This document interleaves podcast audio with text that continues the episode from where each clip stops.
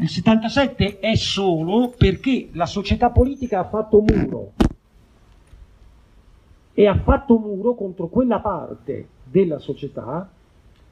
che si ribella a che cosa? Un incipiente mutamento di rapporti di forza. In realtà il mutamento è già in corso, la ristrutturazione industriale comincia all'Olivetti nel 1973, c'è una lotta nelle fabbriche per opporsi a qualcosa che già avanza. Queste due curvature, la decisione del PC, non solo di parlare di compromesso storico, ma di farlo in pratica con l'astensione parlamentare eh, e con l'appoggio ai governi della solidarietà nazionale, la politica dei sacrifici, le cose che sappiamo, tutto questo crea una situazione politica precisa. Chi si oppone a questa trasformazione, alla gestione di questa trasformazione, è solo. La politicità di questo scontro eh, diventa totale.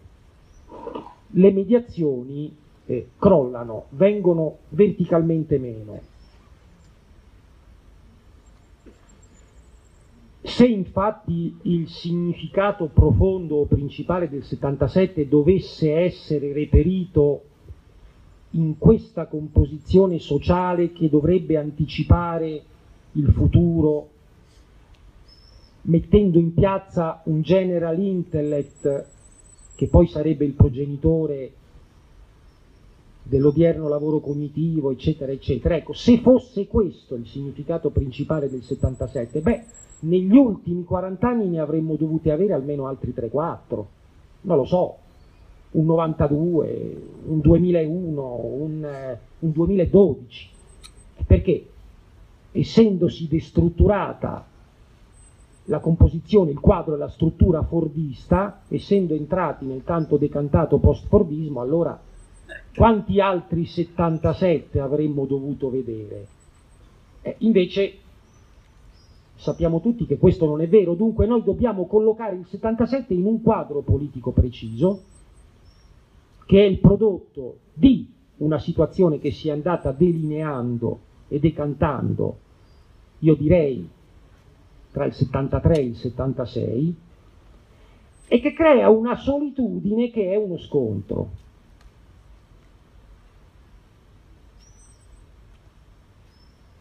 E infatti questo anno passa alla storia perché è un anno di continua mobilitazione eh, di piazza, di lotte, che è una mobilitazione dura, che è una mobilitazione violenta. Non per caso chi ha avuto paura di questo elemento non è riuscito a dirigere il 77, non è riuscito a svolgere una parte fondamentale nel 77. Chi invece ha provato a organizzare lo scontro politico, qualunque fosse la sua teoria o la sua pratica, si trattasse della teoria della pratica dei comitati autonomi operai romani, si trattasse della teoria e della pratica di senza tregua dei comitati comunisti, si trattasse dell'intervento dei compagni delle Brigate Rosse che erano dentro il movimento, chiunque ha provato a dirigere e a organizzare questo scontro ha avuto una funzione in questo movimento. Chi si è ritratto al massimo ha potuto assumere la psicologia del sughero. Il sughero galleggia sempre, in qualsiasi tempesta un sughero galleggia e può anche pensare di aver capito bene i movimenti della tempesta. Chi ci si muove dentro con la logica del surfista, con la logica di chi cerca le correnti profonde, chi è dentro le onde, e beh poi poi paga anche un prezzo alla direzione del suo stare nel mare in tempesta e di, già 5 minuti mi mancano, quindi finisco subito, e, e, di, e di, di, costruire e di verificare un'opzione. Allora, il 77 è sostanzialmente, almeno dal mio punto di vista, un luogo di condensazioni di contraddizioni politiche che esprime uno scontro dentro il quale si verificano delle ipotesi. La sconfitta di quel movimento, il suo riflusso o comunque il suo dover fare i conti con la repressione, apre la strada a una seconda fase, che è quella che io direi va dal 78 all'80-82, nella quale c'è ancora un grande potenziale di avanguardie, c'è una grande radicalizzazione della fascia più avanzata del proletariato romano, del proletariato italiano, scusatemi, e c'è di fatto, e c'è di fatto la constatazione, la constatazione che occorre dare voce politica a questa volontà di resistenza, a questa volontà di opposizione. Ora, io sono stato un militante delle Brigate Rosse e dal mio punto di vista è abbastanza incontestabile che i problemi politici che il 77 produce determinano un ingrossamento delle file dei militanti che confluiscono in vario modo e a vario titolo nella lotta armata. Le Brigate Rosse poi avevano cominciato questa lotta armata fin dal 1970, avevano una loro ipotesi, avevano una loro visione, che forse per certi versi era anche meno radicale nel giudizio sul PC all'inizio, anche se, anche se dal 1975-76 in poi i brigatisti non si fanno alcuna illusione sul PC e lo considerano, e lo considerano la frazione della borghesia infiltrata nel proletariato, lo scrivono nei loro documenti. Certamente quello che accade tra la fine del 77 il 1980 la sconfitta operaia alla Fiat, il 1982 le grandi campagne di repressione che distruggono anche il corpo fondamentale della lotta armata in Italia, quello che accade in questi 3-4 anni è la ratifica di una sconfitta più generale. E qui si pone il problema che è il problema del 77, che è il problema del 78, che è il problema un po' della domanda che i compagni eh, ci rivolgono, e cioè che cosa vuol dire tentare la rivoluzione nei punti alti dello sviluppo capitalistico in una condizione che non è quella di una crisi massiva, come le crisi che hanno caratterizzato, che caratterizzarono le insurrezioni degli anni venti perché ricordiamoci che il 68-69, la forza operaia del 69 deriva anche da un quadro di relativa piena occupazione. La classe operaia italiana è la meno pagata d'Europa, ma è forte nella sua possibilità di confliggere con il grande capitale perché non è ricattata dallo spettro della disoccupazione. Teniamolo presente questo. Nel momento in cui la classe operaia viene attaccata, sfibrata e diminuita dai grandi licenziamenti di massa, allora si passa in un contesto di resistenza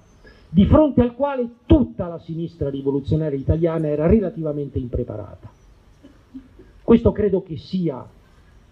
il problema importante. Come sinistra rivoluzionaria cerchiamo di dare una risposta al problema del potere politico, come ci ha ricordato Oreste come sinistra rivoluzionaria non siamo capaci di attrezzarci per un passaggio di fase. Noi non siamo stati capaci di attrezzarsi per un passaggio di fase gigantesco, che ha comportato un mutamento nelle, nella composizione di classe e ha comportato un arretramento complessivo della figura politica del comunismo nei nostri paesi. Finisco qui perché sennò vado eh, troppo oltre, però eh, voglio dire questo, in realtà noi, noi tutti, commettiamo forse l'errore di continuare a ragionare sempre come se la realtà sociale controllata dal Partito Comunista continuasse a esistere, come se ci fosse ancora quel popolo strutturato di sinistra sul quale la sinistra rivoluzionaria italiana degli anni 70 giustamente confidava per immaginare una strategia di propria espansione. La situazione oggi è completamente cambiata, dunque anche il rapporto fra storia e politica e il modo in cui la politica di oggi interroga la storia deve essere a mio parere molto più accorto. Non, non, non, non, si tratta più di replicare dei dibattiti come se il quadro di sfondo fosse lo stesso e le posizioni dovessero giustificare i propri limiti o i propri pregi. Si tratta di comprendere il fatto che una storia di lotte di classe produce un'eredità di esperienze che oggi vanno messe al lavoro a partire dalla coscienza di una situazione completamente nuova, nel quale spetta ai rivoluzionari la ricostruzione integrale di una struttura sociale e politica ideale della sinistra e del cambiamento. Non c'è qualcosa di già dato su cui ci possiamo esercitare nelle nostre teorie, c'è qualcosa da, ricostruire da capo. Quindi le esperienze del passato ci servono per comprendere la forza potenziale di un ideale comunista e i problemi della rivoluzione del cambiamento nei punti sviluppati, ma non debbono ingannarci circa l'immane mole del lavoro da fare, che a mio parere è un peso eh, che le nuove generazioni devono assumersi in un rapporto con la storia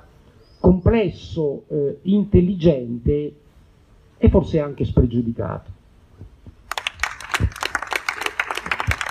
Allora, siccome è arrivato anche Tano D'Amico, lo, insomma, gli abbiamo rigirato la domanda, ha avuto molto meno tempo per... Eh... Invece venendo a Paolo, la... alla luce della giovanissima età con cui si è fondamentalmente entrato dentro un'organizzazione armata come le Brigate Rosse, direi di iniziare, di, di chiedergli fondamentalmente come si viveva la militanza all'epoca, perché già a 16 anni alle scuole superiori fondamentalmente si era eh, dentro un, un, un piano di discorso che fondamentalmente non penso fosse un'eccezionalità, ma fosse anche comunque comune che ci fosse una, eh, un, un, dibattito che prevedeva una, tante opzioni, metteva sul piatto tante opzioni e non era solamente magari un elemento, o meglio, forse c'era l'elemento fascinazione, ma probabilmente non solo, forse era proprio una, un, un, discorso di quanto fosse eh, anagraficamente anche bassa l'età di quel, di quel, movimento e come ci si affacciava alla militanza già alle, alle scuole superiori. Sì, farò, farò in fretta adesso. Ehm nel 77 io ho compiuto 16 anni, quindi ero veramente giovane. Mm, e però in quel periodo si, si cominciava praticamente a interessarsi di politica tra i 14 e i 15 anni con l'ingresso nella scuola superiore. Addirittura io ricordo uno sciopero nella scuola media inferiore del mio quartiere, io vengo da Torre Spaccata per i termosifoni che non funzionavano. Eh, appena dentro il liceo, il ventitresimo liceo scientifico, senza nome, ce n'erano talmente tanti a quel tempo che si usavano i numeri romani per indicarli, e mh, iniziai subito a partecipare alle prime occupazioni, eh, occupammo una caserma dei pompieri a, a Cinecittà perché facevamo i doppi turni e chiedevamo delle condizioni migliori di studio. Comunque, eh, eh, in sostanza, eh, per un ragazzo giovane come me, ovviamente il, il 77 è il momento di una, non tanto di una presa definitiva di coscienza, ma proprio di un passaggio alla, alla militanza attiva. Eh, bene, se rimaniamo al 77, perché vorrei dire che la militanza nelle Brigate Rosse, sia pure con le differenze che ci sono state nelle storie delle varie colonne, era, era la militanza nelle Brigate Rosse, iniziata nel 73 o nel 76 o nell'80, io sono diventato un militante delle Brigate Rosse nell'80, ma ho cominciato a eh, organizzarmi clandestinamente sotto la direzione delle Brigate Rosse già all'inizio del 79. Eh, se invece parliamo del 77 e parliamo della, del senso della militanza di coloro i quali accedono all'agire pubblico nel 77, perché anche qui è giusto capire che il senso della militanza di chi aveva partecipato alle lotte, alle organizzazioni politiche negli anni 70, nel 70 è diversa. Ma se vogliamo parlare di questi ragazzi, eh, come ero io, allora ehm, diventare un militante nel 77 ehm, era soprattutto fare l'esperienza di, uno, di un'assenza di mediazioni. Eh, L'elemento fondamentale di questa assenza di mediazioni era evidentemente lo scontro con la, gli scontri continui con la polizia, con i carabinieri, eh, gli scontri continui eh, con i fascisti. Ma una cosa importante e in un certo senso controversa è che nel 77 erano saltate eh, tutte le mediazioni anche con quella, con quella parte della della sinistra che fondamentalmente aveva visto di buon occhio o con qualche tolleranza l'emergere eh, della sinistra rivoluzionaria in Italia. Io ricordo perfettamente il saltare delle mediazioni con la sezione sindacale eh, della CGL dei professori del mio liceo. Eh, e molti di questi professori non erano iscritti al PC, potevano anche essere degli iscritti al PDUP, potevano anche essere eh, delle persone che magari erano state vicine a lotta continua, beh, saltano, saltano eh, queste mediazioni. Eh, nella mia scuola insegnava Alex Langer ed era dura per lui, era dura per lui partecipare alle assemblee del movimento nella scuola. Saltano le mediazioni con i partigiani, che vengono che portati a fare le lezioni nelle scuole o comunque eh, saltano molte mediazioni e d'altra, parte, e d'altra parte il livello della mobilitazione continua, enorme, eh, di massa eh, e quindi si è potenti, ci si sente potenti eh, per quanto ci si senta, forse la parola non piace, ma eh, soli in questa battaglia. La storia degli studenti medi a Roma è una storia importante nel 77, una storia molto importante. Eh, lungo un anno gli studenti medi sono stati sempre in piazza, questi ragazzini erano sempre in piazza, eh, non avevano paura di niente perché tra i 16 e i 18 anni non hai paura letteralmente di nulla e quindi erano anche una forza d'urto notevole negli equilibri eh, del movimento romano. Eh, e c'è una scansione degli eventi eh, per la quale le manifestazioni diventano sempre più mh, coscientemente cattive. Eh, nella seconda metà del 77 eh, le manifestazioni sono sempre più difficili a Roma, eh, spesso eh, si determinano attraverso concentramenti isolati, si comincia da subito a fare barricate. Eh, mh, io ricordo anche quanto pesò nella, nella, nella, percezione delle cose in ciascuno di noi eh, l'ottobre del 77, la morte dei compagni eh, della RAF a Stammain. Personalmente ricordo che fu allora eh, che decisi che avrei fatto, avrei provato a fare la lotta armata, come, come fatto personale, proprio individuale. E, ehm, mh, poi ci volle ancora un anno, eh, ma questa sensazione di totalità eh, è particolare dei ragazzini del 77. Mh, anche l'assemblearismo continuo bisogna avere il coraggio di guardarlo in faccia eh, chi eh, apparteneva diciamo, alle frazioni più radicali del movimento eh, faceva anche l'esperienza di come queste posizioni passassero nelle assemblee. Eh, passavano spesso con un uso deliberato della forza, eh, passavano spesso eh, con una capacità di affermare le posizioni attraverso comportamenti che rasentavano l'intimidazione. Ed erano efficaci, ed erano efficaci perché si verificava in pratica che funzionavano e tenevano unito eh, il movimento. Dunque si esce da quell'anno, un ragazzino di 16 anni esce da quell'anno eh, formato ehm, come militante in uno scontro duro e si potrebbe dire impossibile da riconvertire precocemente a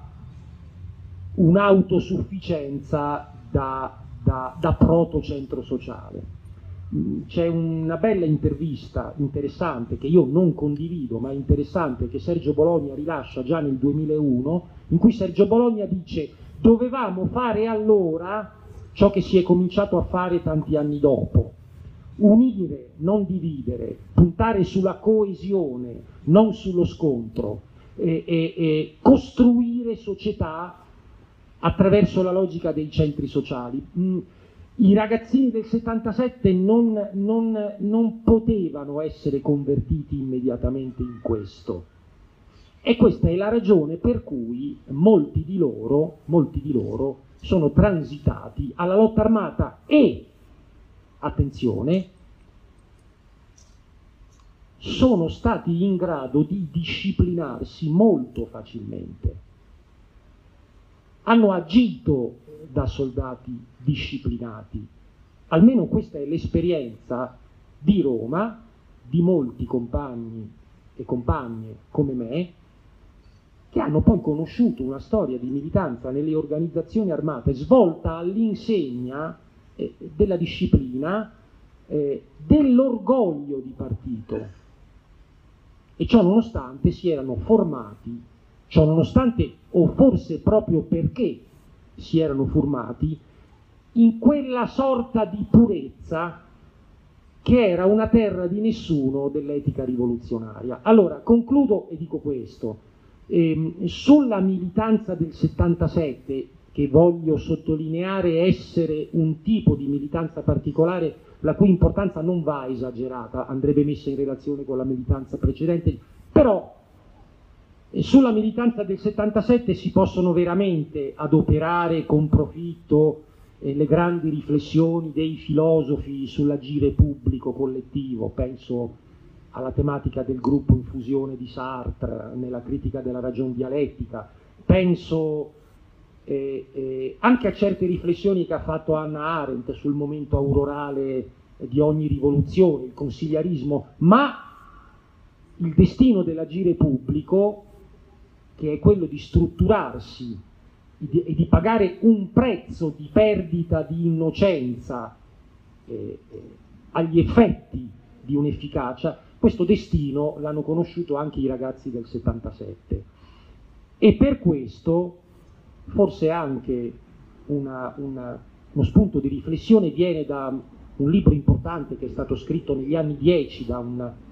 da un medico che era anche un musicista e che era anche uno storico del cristianesimo, Albert Schweitzer, che parlando del cristianesimo primitivo parla di un'etica interinale, cioè un'etica di trapasso, qualcosa che arriva e che produce una situazione di eccezionalità in cui si forma una totalità che poi è disposta a funzionare nel tempo. E chiudo dicendo una cosa. Ehm, la generazione del 77, la generazione che agisce, la generazione che eh, è, è, attiva nel movimento, è il frutto della scolarizzazione di massa. E noi siamo arrivati alle scuole medie superiori, ai licei, alle università, partendo da famiglie in cui mh, il padre e la madre avevano le scuole inferiori, mio padre e mia madre avevano la quinta elementare, molti compagni con cui io mi sono trovato nei licei venivano da famiglie con questo grado di istruzione elementare, famiglie del proletariato, famiglie del popolo. Bene, eh, la generazione del 77 è entrata nelle scuole medie superiori, è entrata nei licei, si è affacciata all'università e ha pagato immediatamente il suo debito con la classe che con i propri sacrifici eh, le aveva consentito lo studio. Noi abbiamo pagato immediatamente eh, il nostro debito. Questa gente è stata fatta fuori, questa gente è stata fatta fuori. Poi sono arrivate le generazioni di studenti che hanno riscoperto Pasolini, poi sono arrivati gli studenti più intellettuali che si sono messi a giocare con gli angeli della storia di Benjamin senza capire bene di che cosa parlava Benjamin in quello scritto. Poi ancora è arrivata eh, la generazione Erasmus. Si sa che sono vittime del, del precariato, ma sono solo vittime, appunto